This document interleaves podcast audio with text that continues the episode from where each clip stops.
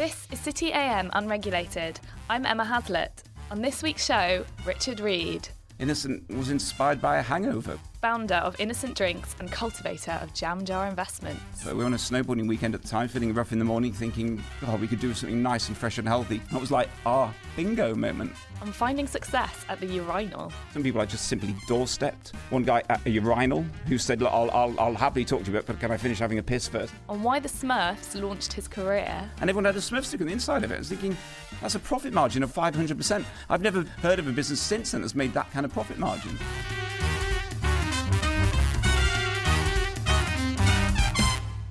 Hello and welcome to City AM Unregulated. This week we're joined at the London School of Economics by Richard Reed as he prepares to give a lecture on his new book. Our audience will know him as the man behind Innocent Smoothies, but he also owns Jam Jar Investments, which has put money into Deliveroo, Graze, and posh popcorn brand Propercorn. But let's start with tonight. What are you lecturing about? The book is called If I Could Tell You Just One Thing, and it's a collection of 62 encounters that I've been lucky enough to have with some of the world's most remarkable people, where uh, I've I've met them uh, in in various different places and times, had big conversations with them about their life and their experiences, and asked them to reflect on that life and those experiences and think about if there was only one piece of advice that they would pass on, one particular insight that they have found to be true from everything that they've done. And the book is a collection of these essays about the person, about me meeting them, about what's happened, but it's all centered around their single best piece of advice. And I'm talking about a very, very wide range of people. We've tried to capture the full spectrum of human emotions. So from Simon Cowell at one end, Great guy. to amazing guy. I completely and utterly fell in love with him. It was completely embarrassing.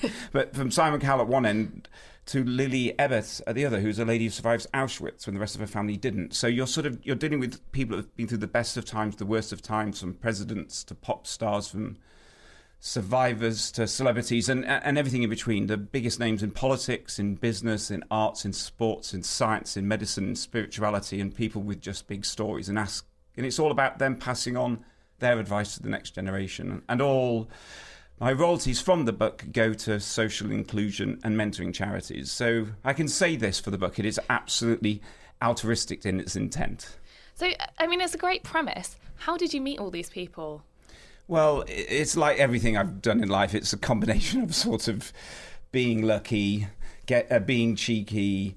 Um, but uh, my experience of Innocent, which for 15 years running that, uh, the entrepreneurial community in London and in the UK is is relatively small. So if you set up a business, you'll find yourself in the rooms with different entrepreneurs. So that's how I got to know people like Sir Richard Branson, and he was a brilliant source of advice. And the great thing about Innocent is it has a very strong ethical side that gives 10% of profits to charity. And through my charity work, that's how I got to meet President Clinton. And I spent eight days on an eight country tour around Africa with President Clinton, traveling with him on his plane in what the staffers call the bubble, which is the experience when you're sort of sucked into this way of traveling where you fly in his plane and go in his convoy and eat at his dinner table and everything just sort of miraculously happens behind the scenes. You never check in or check out. It all just sort of you just roll and with with the president and so it's been a combination of business of or, and, and since exiting Innocent, I've worked in government, I've worked in the arts, I've worked in charity. So that's got me in the room at various different occasions with some really smart people. And then some are mates, some are people I asked to interview for the book, and they kindly said yes. Some people I just simply doorstepped. One guy at a, a urinal who said, Look, I'll, I'll, I'll happily talk to you, but can I finish having a piss first? So, I mean, I've just been what, by any means necessary. Who was it? Uh, so that was in particular was a guy called uh, well Stuart Rose who at the time was CEO of Marks and Spencers and Yeah. at the time Innocent was in 2008 in a proper tailspin we were in a panic we were losing control of the business our market was slipping over us we actually didn't know what to do and I, I, I by coincidence I was at a friend's wedding and Stuart Rose happened to be at the same wedding and he was at the urinal at the same time as I was and I said look Sounds mate, like a beautiful moment. it was a beautiful moment, you know, hanging out in the gents' toilet. So I said, "Look, is there any way I could possibly ask you your advice about our business?" He said, "Yes, but do you mind if I finish taking my piss first? So I thought it was a reasonable request, and he invited us yeah. in, um, not into the toilet, into his office a, a couple of weeks later, and he gave us one single sentence of advice, And what was that? well, it's going to make sort of quite a long, convoluted story, and it was specific to the business at the time. But our, our, our, we'd lost a third of our sales in a three-month period. All our consumers were saying the products were too expensive, but we were spending more than they were on making them. So we were we were losing money with every single one because the price of fruit had gone up and the exchange rate had gone down. So we could we got what they were saying they were too expensive, but we're literally losing money by selling them at the price we are. So trying to make them more expensive is a disaster. And he just said this very simple thing. He said, look, you know, you've got to hold on quality because that's what your brand's about. And he talked about Marks and Spencer's grapes. He said, we buy the best grapes in the world and they normally sell for one pound ninety nine a bunch, but that's too much for people to spend on grapes at the moment. So I just make the bunches smaller and sell them for 99p. It's the same quality grapes, but we just sell a smaller bunch and then people buy more of them. And I thought that simple insight, which I know sounds obvious, but we genuinely hadn't thought of it, is like you re- you hold on quality, but you make the thing smaller so you can make it at a cheaper price. So just just sticking with Innocent for the moment, because I, I really want to keep talking about the book, but mm. you know, we're, available in all good now. bookshops. yeah, I mean, but then you moved on and introduced a one liter carton. Mm. What what was the motivation? No, no, no, that? no. Exactly. We we we had been selling a one liter carton and to make it cheaper, we made two things. We made a 750 milliliter carton, which we then sold for less money, but of course cost more per milliliter. And we also introduced a 1.25 liter carton, which sold for absolute, in absolute terms more money, but cheaper per milliliter than the liter carton. So you could then, as a consumer, you could either spend less in absolute terms or get better value in terms of milliliter terms. And it gave people the option to either save money or or, or, or buy in bulk. And those two options got the business back into growth again. And then actually, you know, the, the three years after that, the, the, business has been in, in super strong growth. You eventually sold to Coca Cola. I think you've come under a bit of criticism for that. What do you say to your critics? Well, actually, we didn't come under that much criticism. Um, and our view was always simply this is look you know what we've set out our innocent to be is we said we're going to always make natural healthy drinks that are going to be sustainably sourced and ethically produced that are going to be delicious and healthy and that give 10% of its profits to charity that's always been our brand promise we're going to taste good and we're going to do good and everything about that deal allowed us to do more of those things. We've now made even more healthy products. We've made even more money for charity. And it was an entirely innocent takeover of innocent. Yes, we sold our shares to the Coca Cola company, but not a single person from Coke came to do a job. Not a single person innocent lost their job. The, our, our last job before we st- stood down was to appoint the new people to run the company, and that all that was all the people that had been at the board with us. So it was a complete takeover of innocent. Actually, essentially, what it meant was everyone internally got a promotion. So the business was more excited and full of energy. And I look at it now, and I think the best three years of Innocent have been three years since we left. You know, the products are, are more delicious, more healthy. We've never raised more money for charity, all this sort of stuff. You go, well, all the things that we said that we want to be about, we're doing even more of. So you're really happy with how it's been run since you left? I have to say, I, I feel like so lucky. It's a fairy tale. It's an absolute fairy tale. I set this business up with my two closest mates. We run it for 15 years to the day, and we all leave on the same day as even stronger friends than ever before. And we've left a company that's vibrant and in growth, and where every single employee was a shareholder, so they all made money on the day that we sold to. And I was in there yesterday. The vibe of that place is, as I said, it's it's it's better since we left. It's more innocent since we left. And but of course, any great company has to outlive its founders. Ford Motor Cars isn't still being run by Henry Ford, is it? So you, at some point, you have to realise that in 15 years in, we're probably getting a little bit tired and jaded and stuck in our ways, and you need to step back and let the new blood take over and get on with it. But oh. what you can never do is let sight of the values, and that's what Innocent was, if anything, was a community based around a set of values about keeping things natural, healthy, and ethical, and that remains more true now than ever before. At what point did you make that decision? To sell? To sell, yeah, to to kind of move on and give it give it to fresh blood, as you say? Well, it started in a, in a negative context. It started in 2008 when we were in a tailspin with the business and we, we were properly in jeopardy. We were in like days for the bank being able to foreclose us. We're thinking, oh my God, we're going to be those guys you read about that build a business, being successful, and then they lose everything. We needed to raise money. We had to sell a bit to save it. And that's when we started conversations with, with you know, the investing community. But this is 2008. We started our fundraising on September the 14th of 2008. That's the day that Lehman Brothers went under. Our financial advisor at the time said, Congratulations, you're starting to fundraise on the worst day in the history of finance. Everyone was spooked. Coke weren't. They saw the value in the brand. They loved the philosophy of the company.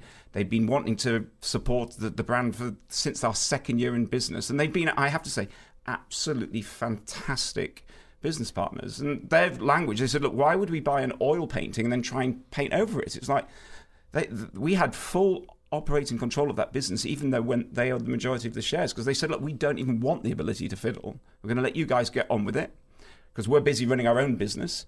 But let us know if we can help. And they've been absolutely true to their word.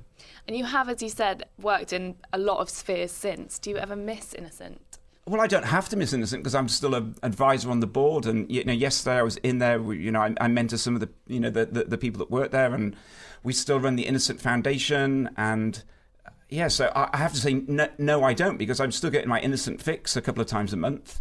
And I, and I live really close to the office, so I drive past and I see the dude, which is what we call the logo on the side of the building. I think, oh, so nice to see him. And you know, and by the way, if you come round to my house, you'll see it's still rammed full of innocent products. But I'm very grateful because what it's done is it's given it gives one a platform. It gives you know, having exited a successful business, you've then essentially got time, you've got money, you've got confidence, you've got your sort of place in the world, and if you then don't make the most of that, then you just deserve a slap round the face, don't you? So, you know, I, I the, the nature of the work I have done has changed, but I've never worked more than I'm working currently. It's just it's split between writing, philanthropy, investing, mentoring, sports. You know, it's just it's a after having done one thing for 15 years, I'm now doing sort of 15 things. Obviously, each of those to a less deep extent, but in a way that you know I don't get any homework anymore. That's what's that amazing. Nice. Yeah. yeah, innocent was you work. I'd be working eight till eight, go home, have dinner, and then that horrible sickly feeling after you've had your dinner and maybe watched a bit of TV. Think, oh, I've actually got to go back upstairs and sit in front of a computer, go tappity tap, tappity tap, and write some PowerPoint presentation for the next day. And there was always homework. There's homework when you're running a business. No one's getting out of there without having to do their homework. And now I don't have homework. I love that. Not I have a baby homework. instead, so. That's a kind of like homework, That's yeah. like a lot of work at home for sure. Yeah. Um, so I was quite interested to read that you started out washing windows as an as an eight year old lad. yeah. Um, do you think that kind of thing is a rite of passage for entrepreneurs? Do you think that kind of dictates what will happen when you grow up? Well, I do know this. Uh, every entrepreneur that I've spoke to, including my two business partners, Adam and John, we've all got our story of something that we were doing when we were kids that was entrepreneurial. Adam used to do people's homework, maths homework, in return for money. John, Brilliant.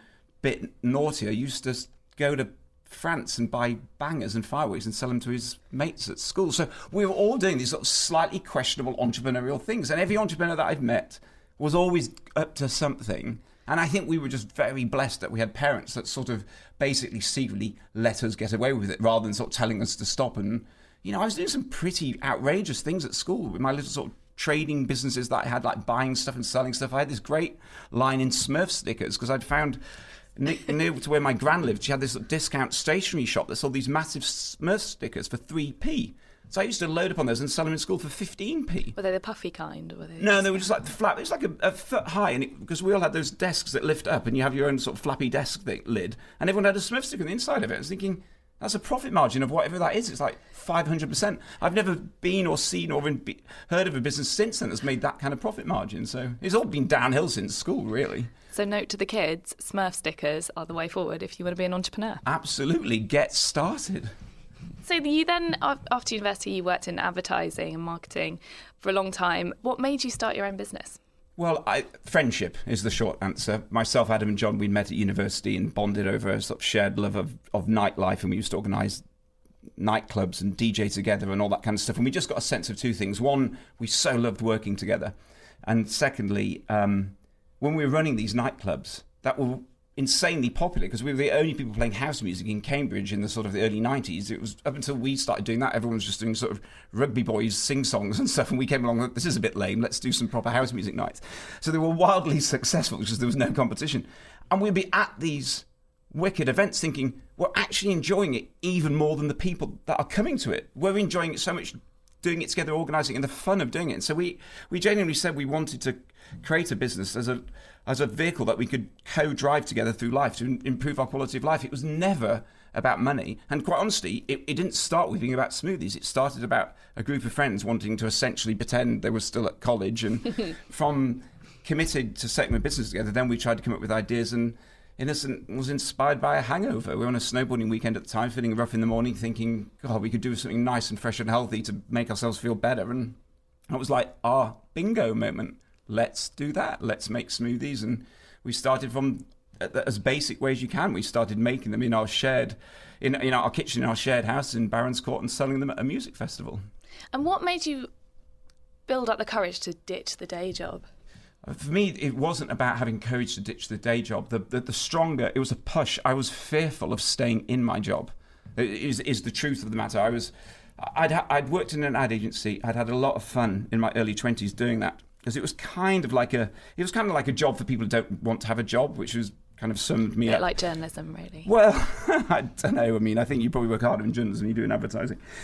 But I was just, I realised my boss, who I respected a lot, and who was a great guy, he was 15 years ahead of me in his career, but he's in the same meetings as me, the graduate, having the same arguments with clients about the size of logos. And I thought, well, I can hack this for a little while, but I, I, I, I was then scared about I didn't have a better plan. And I was then, again, you know, for me, life is a team sport, business is absolutely a team sport. I was, again, it all comes down, at the end of the day, it comes down to luck. I happen to know two great guys where we had absolutely the same values but completely different skills. And the three of us wanted to set a business together, and we did. So, you know, we ask all our guests on, on Unregulated to give their views on Brexit, but obviously you played a really important role because you were the deputy chairman of Britain Stronger in Europe. I like to think that we, we, we couldn't have lost it without me. um, I mean, what, what do you think of the situation now? Do you think it's going okay? Do you think everything's going to be all right? Or do you think we're, you know, waiting for the uh, force to hit us? My position is this let's have a look. In about two and a half years, if things go the way that Theresa May says they're going to go, and if she and her government deliver on their responsibilities to us as, as citizens, in two and a half years' time, we'll have two things. One is a negotiated deal, and the second is two and a half years of hard, inarguable economic data of what has happened to this country over the next two and a half years as we go through this period of uncertainty, looking increasingly like we're going to go for a, a harmful Brexit. Now, in two and a half years' time, we should all just have a very open-minded, pragmatic look at the option. Because the my big single biggest issue with the Brexit campaign, apart from the unbelievable amounts of, of lying, was they never gave us an option. It was just you could either have what we've got or something else, but no one would say what it is. And it's just that's an insane way to go about things. We should have been given A or B to choose from. It was either A or not A. So, in two and a half years' time, we'll see what the option is. And we'll see how the market and the country's done in the meantime. And then we should make our final decision because it ain't done yet. So, I think personally, what's going to happen is it will be a pretty rubbish deal and the economic data will show that we've been heading in the wrong direction. But I absolutely, absolutely want to be proven wrong. And by the way, I've been wrong many times in the past and I'll continue to be wrong in the future. So I'm hoping when we get there, it'll be a great deal and we'll be on a positive trajectory, in which case I'll be the first one to go, yep, I got it wrong, let's go for it. But they need to deliver a deal and then we need to look at it and then we need to decide. What does a great deal look like, though? And what's your worst fear? What a great deal looks like is the current deal being part of the EU. The free, free and unfettered access to the biggest market in the world with our closest allies, with countries that we have the greatest sharing of values in terms of peace and prosperity and human rights. We have the greatest deal imaginable right now. It is absolutely the responsibility of all the merry pranksters that took us down the Brexit route to come up with something better. And I really hope that they do. Because all I ever want, and to be fair, all they ever wanted is what's best for the country. That we can all agree on. We all want what's best for the country. So we know what the deal is with the EU. We don't know what the deal is with coming out. We're going to get to find out. So let's wait and see. And if it's better, then we should absolutely go for it. And if it's not, we should have the confidence to go. Sometimes, when the information becomes clearer, you're allowed to change your mind. We're all allowed to change our minds. I'm going to change mine if the deal is better, and I'm going to stick to my position if the deal is worse. What do you think unites all the people that you spoke to? Is there any kind of common theme through these successful people? Well, one of my fears about the project was that everyone was going to end up essentially saying the same things or, or thereabouts, but actually, it, it, they're wildly different things. Now, that of course is because we've asked completely different people. You, President Clinton is going to be thinking about a different thing to Judi Dench, to Andy Murray, to Nicola Sturgeon, to Marina Abramović, to Mike Bloomberg. They, they, they, just had different life experiences. And the guy that the Andy Reid, the, the Afghan vet that had three limbs blown off in active service, he's had a different life experience. And Katie Piper, the model and author and charity CEO who had acid thrown into her face, she's had a different experience. So you're actually getting people that have just had very, very different life experiences. But all of those experiences are remarkable. So are there some connections between them? Yes, of course there are. One is the thing that I alluded to earlier. No one who's doing anything exceptional is doing it by themselves. It is always, life is absolutely a function of the quality of your relationships I, I between your friends say, and your families and your teammates and your colleagues. A huge amount of it seemed to be about relationships, but also about individuality. There seemed to be a kind of juxtaposition there. Yeah. Well, but I think it's you. People that do the best are the people that surround themselves and, and inhabit ecosystems with with their friends and their families and their colleagues and teammates that allow them and empower them and encourage them to chase their own personal passions and goals and ambitions. This is a great phrase from the novelist Ed, Edna O'Brien who says, Never forget what bestirs you. And everyone that was doing something remarkable, everyone was signed up to that principle of like, it, it's a cliche, but all the best cliches are true. You have to have that thing inside you that's driving you. Follow that passion. Be unreasonable. Don't care what the doubters say. Just get on with it and do it. And the world really will, in ways that you would never believe and that are unimaginable until you start committing to things. But when you stand up and you follow this thing that you deeply, deeply mean and take seriously and focus on it and work hard, the world's going to support you. Things are going to happen that you didn't ever budget for that's going to help you go along in doing your thing that you want. Three more very, very quick questions. Mm. One of the people that you spoke to was Bill Clinton. Yeah. What do you think he will be telling his wife right now? You, you, can, you, can, you can handle this that you know, and this is an objective truth, your, your, your experience, your decision making prowess, your commitment to public service, 50 years of it, you know you are the best candidate. And you, you, you just keep going and, and, and, and have absolute faith and confidence that the truth will out you are the person that is got that the wider country's interests, better interests at heart. And so keep going. You can handle it. You can do it. I, I, can't tell you how much I would. It's so annoying as a British person. You can't vote in American elections. I get why you can't, but wow, would I be voting for Hillary? And no pressure, but the fate of the world rests on your shoulders. Um, so, second last question: um, If there was one piece of advice that you could give to somebody, what would that be? Very quickly? My personal favourite, I sum up in one word, and it's contribute.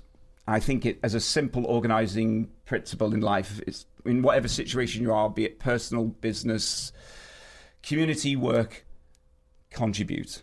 And I mean it in the small scale stuff when you go around your friend's house for dinner, contribute, you know, offer to help with the washing up. And at work, your career is going to be enhanced by if you're the person that's always volunteering or offering, or even better, just practically getting on to doing stuff to further the team and further the mission of the organisation.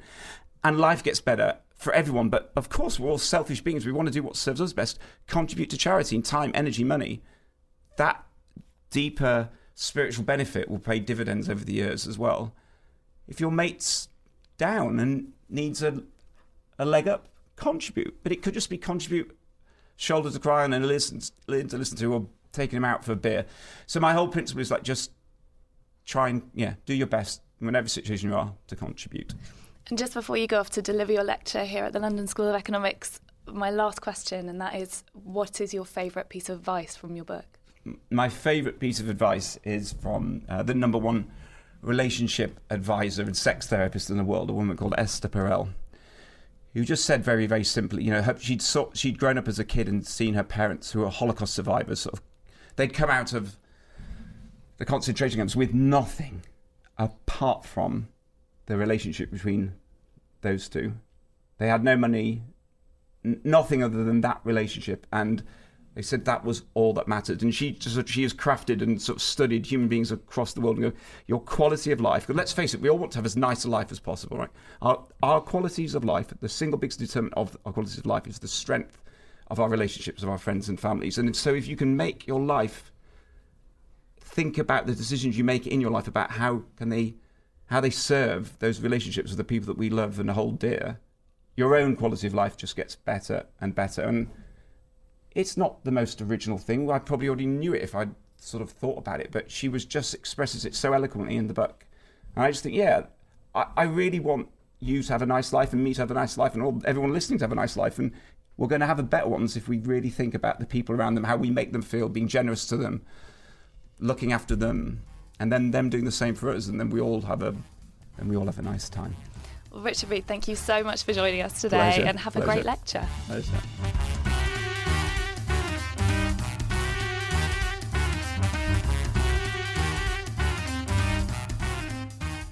With thanks to Richard Reed and the LSE, this has been City AM Unregulated.